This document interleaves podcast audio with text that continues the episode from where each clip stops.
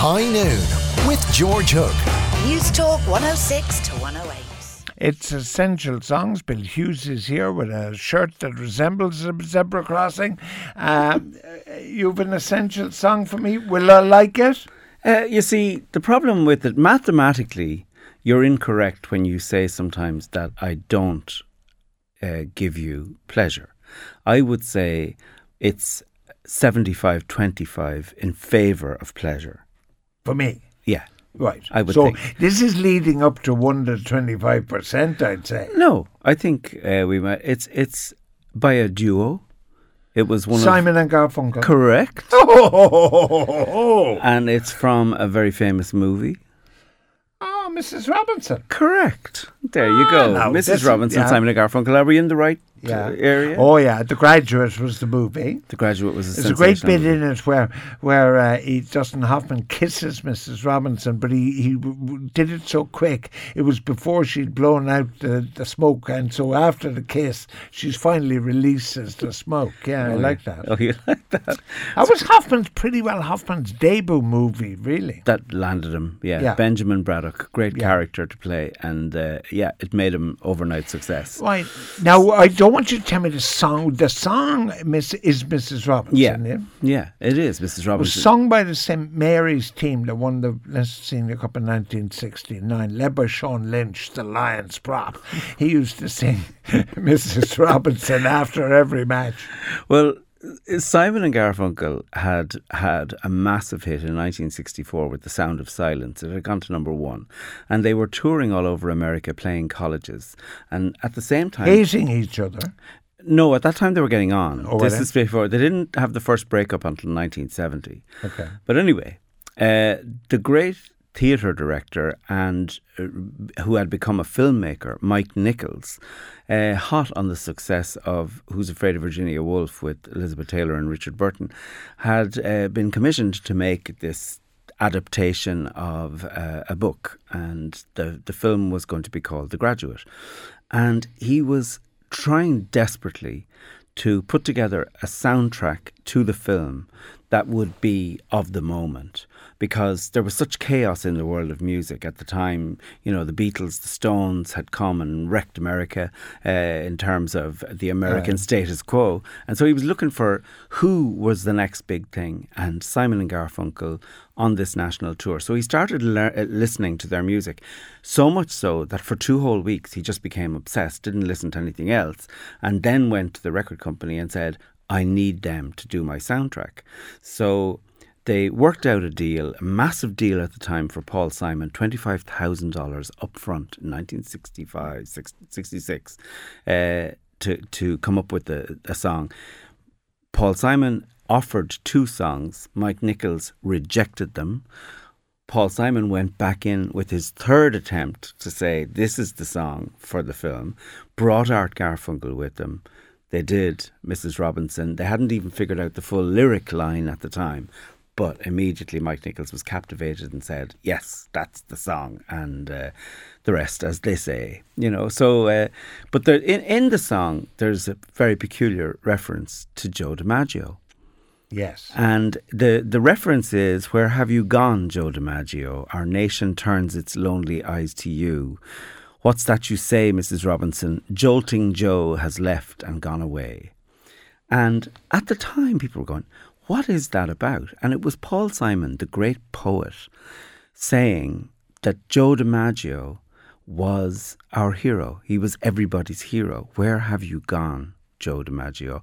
Our nation turns its lonely eyes to you. And he went on the Dick Cavett show, which was the big chat show at the time. Dick Cavett said, why not uh, Mantle, your your idol, the, your baseball Mantle, idol, yeah. Mickey Mantle? And he said, syllables, Dick, syllables. It's all about the syllables. I need it wouldn't scan, and Joe DiMaggio works. So years later, he's he's in New York having dinner in a restaurant, and who comes in? Only Joe DiMaggio, and Joe DiMaggio just says. What I don't understand is why you ask where I've gone. I just did a coffee commercial and I'm the the face of, of Bowery Savings Bank. I haven't gone anywhere. And Paul Simon said, No, you're a hero and it's it's it's it's metaphorical. It's I'm Yeah. using you. And Joe DiMaggio was thrilled with the the explanation. Former husband of Marilyn Monroe. Former husband of Marilyn Monroe, who sent roses to her grave every week. Uh, after she died, and f- he he died in in uh, 1999, and uh, in March 1999, I happened to be in San Francisco doing promotional work for a PBS thing I'd done. And just down the street from the hotel I was staying in was this church. And all these black limos were pulling up, and there was police cordons and all that. And I said to the concierge, concierge, I said, What's going on? And he said, Oh, it's Joe DiMaggio's funeral. Go away. So I went out in the street and it was unbelievable. I never saw so many people in Ray-Bans and black suits and black dresses and mantillas and the whole nine yards. And it all happened right in front of Wow. me, Joe DiMaggio's funeral. Now, um, the the um, Garfunkel and Simon didn't get on very well. C- Broke up, came back. Broke up, came back. I Mm. Yeah. mean, they made an industry of breaking up. Um, but there were also two Jewish boys. Yeah. Uh, no, it, it, it, the sense there was these two Jewish boys were outcast to begin with, kind of Hmm. society, sort of, because they were odd anyway. And uh, But they were odd to look at too. Like Yeah, Paul that's what Simon I was so yeah. small. Yeah. Art Garfunkel was so tall. Yeah. Art Garfunkel sang so high. Paul Simon, Yeah. sang- but Paul Simon uh, was the real talent. Paul Simon was the songwriter and has Oh, yeah. since gone on to have a phenomenal solo career. In fact, he was here in Dublin last week and, and packed out, and apparently the crowd went completely crazy. But He's 75 years of age. But one of the ones they had, uh, like a hit with, was something called Scarborough Fair, which they never really credited the fact that that was an old folk song. I mean, Simon didn't really write it; it was an old folk song. No, but that's the great thing about uh, copyright law is if you can do an arrangement and an adaptation, and it's something that is out of copyright, the Yeah. copyright becomes yours. Oh, does it? Now? Yes. All right. For that particular arrangement, and Yeah. they had that included in the movie and then, of course, well. he went down to South Africa and he worked down there. yeah, on Uh, Graceland. Graceland, that's the one. Now, we better start listening to this song, Mm-hmm. right? Now, Mrs. Robinson was played by the great Anne Bancroft. And in the cover that everybody looks at, the poster of the leg Yeah. that you see Dustin Hoffman through the leg. I know who it is. You do know, don't you? Yeah, it was your one from Dallas. Linda Gray. I met, I interviewed Sue her Ellen. down the K Club. And she's now come into the British uh, soap Hollyoaks. She's one. She has wonderful legs. I was looking at them down the K Club. you know who took that picture? A wonderful man called Bob Willoughby. Really? Bob Willoughby came and lived here for years. He took advantage of Charlie Haughey's tax amnesty and came and lived in a castle. Okay, so um, Anne Bancroft, uh, wife of Mel uh, Brooks. Mel Brooks. Uh, it's Simon and Garfunkel with Mrs. Robinson, which. Um, if you haven't, you've heard the song, but you should see the movie to get the whole thing to fit. And the great Katharine Ross was in it. She was Sundance's girlfriend. But anyway, let's have a listen.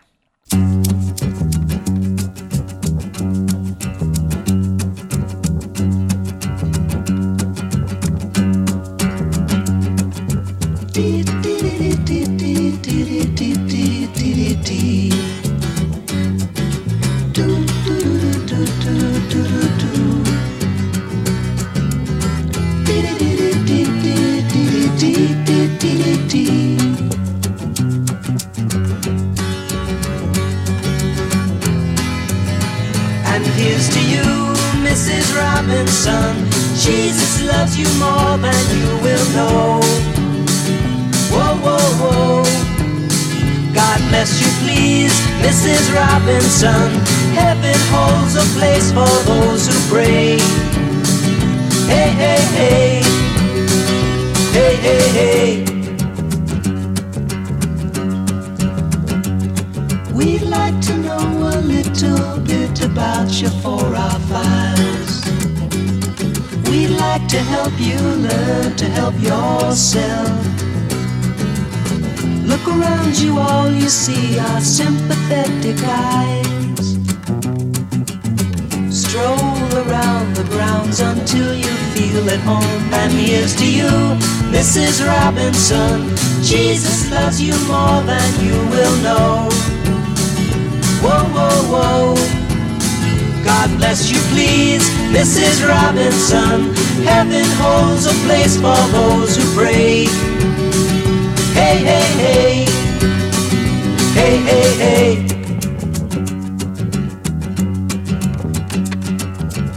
Hiding in a hiding place where no one ever goes. Put it in your pantry with your cupcakes. It's a little secret, just the Robinsons affair. Most of all, you got to hide it from the kids. Cuckoo, cuckoo, Mrs. Robinson. Jesus loves you more than you will know. Whoa, whoa, whoa. God bless you, please, Mrs. Robinson. Heaven holds a place for those who pray. Hey, hey, hey. Hey, hey, hey. Simon and Garfunkel, Mrs. Robinson from uh, the movie The Graduate, directed by Mike Nichols. Uh, Bill Hughes picked it as his essential song. The thing about Simon, of course, and it goes through all his stuff, the, the language and the words are fabulous, aren't they? Oh, incredible! And can I just I just want to read you a little thing. Um, after DiMaggio died, Paul Simon wrote this piece. He said, In these days of presidential transgressions and apologies and primetime interviews about private sexual matters, we grieve for Joe DiMaggio and mourn the loss of his grace and dignity, his fierce sense of privacy, his fidelity to the memory of his wife, and the power of his silence. And that was in 1999. That's, that's super. and he, he wrote that. And then. DiMaggio was a special person. Oh, very wasn't special person. And then Paul Simon went on to perform Mrs. Robinson in DiMaggio's honour at the at Yankee Stadium a month after his, his death. So he really had a major i- im- now, impact. Yeah, just, uh, I mean, Simon went on to huge success as a solo performer. Garfunkel didn't do much, did he? He, well, I suppose, sadly for him, the thing he's probably most famous for is singing the theme from Watership Down, which was called Bright Eyes, the little animated film about rabbits. Um, but he has recorded magnificent music. And he's- Really? he's recorded a lot of it in Dublin. In the original Windmill Lane studios, he's used a lot of Irish musicians. He's worked with a lot of traditional musicians. Away. And the voice, when he sings uh, traditional airs, they are magnificent. And he has uh, come here as a solo artist and appeared, but he plays very small venues compared to Paul Simon can sell out uh, Yeah. an arena. You know? What What about the person who's telling me I should check out the Lemonheads version of Mrs. Robinson? Oh, it's great. Who are they? Lemonhead's great rock band. It's, it's fantastic. You'd love it. Uh, Well, actually, maybe. Sorry, listener. Uh, George would not love it. I'd love it. I don't know what. But the Lemonheads are, yeah, they're really, they're a wonderful alternative rock band. now, now we've got all these um, songs, all Bill's selections since uh, World War II ended on Spotify. You can just stream them all there on George's essential, George Hook's essential songs.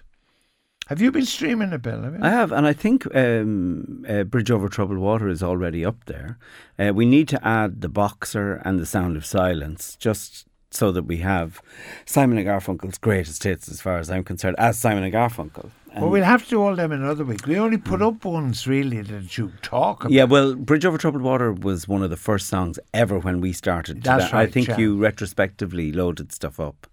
Um, I'm incapable of doing anything proactively or retrospectively or any other well, way. I, I think you did. I think you did, and that was uh, very good. But just Mrs. Robinson was awarded two Grammy Awards at the 11th Annual Grammy Awards in 1969. It was the first ever rock song to win Record of the Year, and it was also Ah, awarded. but you couldn't call it a rock song. Well, you see, it was because it wasn't pop and it wasn't soul. All right. You know, eh, so it had to. It, it fitted into rock. Mary, who must be a soccer fan, reminds me that Shamrock Rovers fans used to sing the song. So here's to you, Shane Robinson. Rovers love you more than you will know. Not nice. That's very sweet. That's very sweet. That would have been a laugh. That would have been good to hear it, you know. But uh, Simon Garfunkel as a couple, as a couple, as a duo, when they got back together, they came and played Dublin. And I don't know if you remember, but they came to the RDS jumping enclosure back in the early 80s. Really? And they brought the tour of the concert that they had just played at Central Park in New York. And they played it in Central Park for half a million people. But when they came, they actually sold out, obviously, the RDS. But they recreated the, their, their set was the water tower, a typical water tower that you'd find in downtown Manhattan right. over an old building. And that towered over the set. I remember the Central Park uh, concert. Yeah, it's beautiful. That. It's out on DVD and you can stream it. You know, it's it's a really magnificent concert and lots of wonderful aerial shots. But they were both in fine voice, particularly Art Garfunkel. All right. Okay. So. Uh, I presume soon we'll be. Uh, we're you're definitely doing. I saw uh, mummy kissing Santa Claus. Are we I, doing that? I think, given the enlightened country that we live in now, I think I might find I saw Daddy kissing Santa Claus, and we'll see if we can play. Don't you dare! and the other one you could do, which is, I, I, I, we might even have done it. Yeah. What was the great Eartha Kitt number about Santa Claus or Christmas or Santa Baby? Santa now, Baby. There's one for you. Um,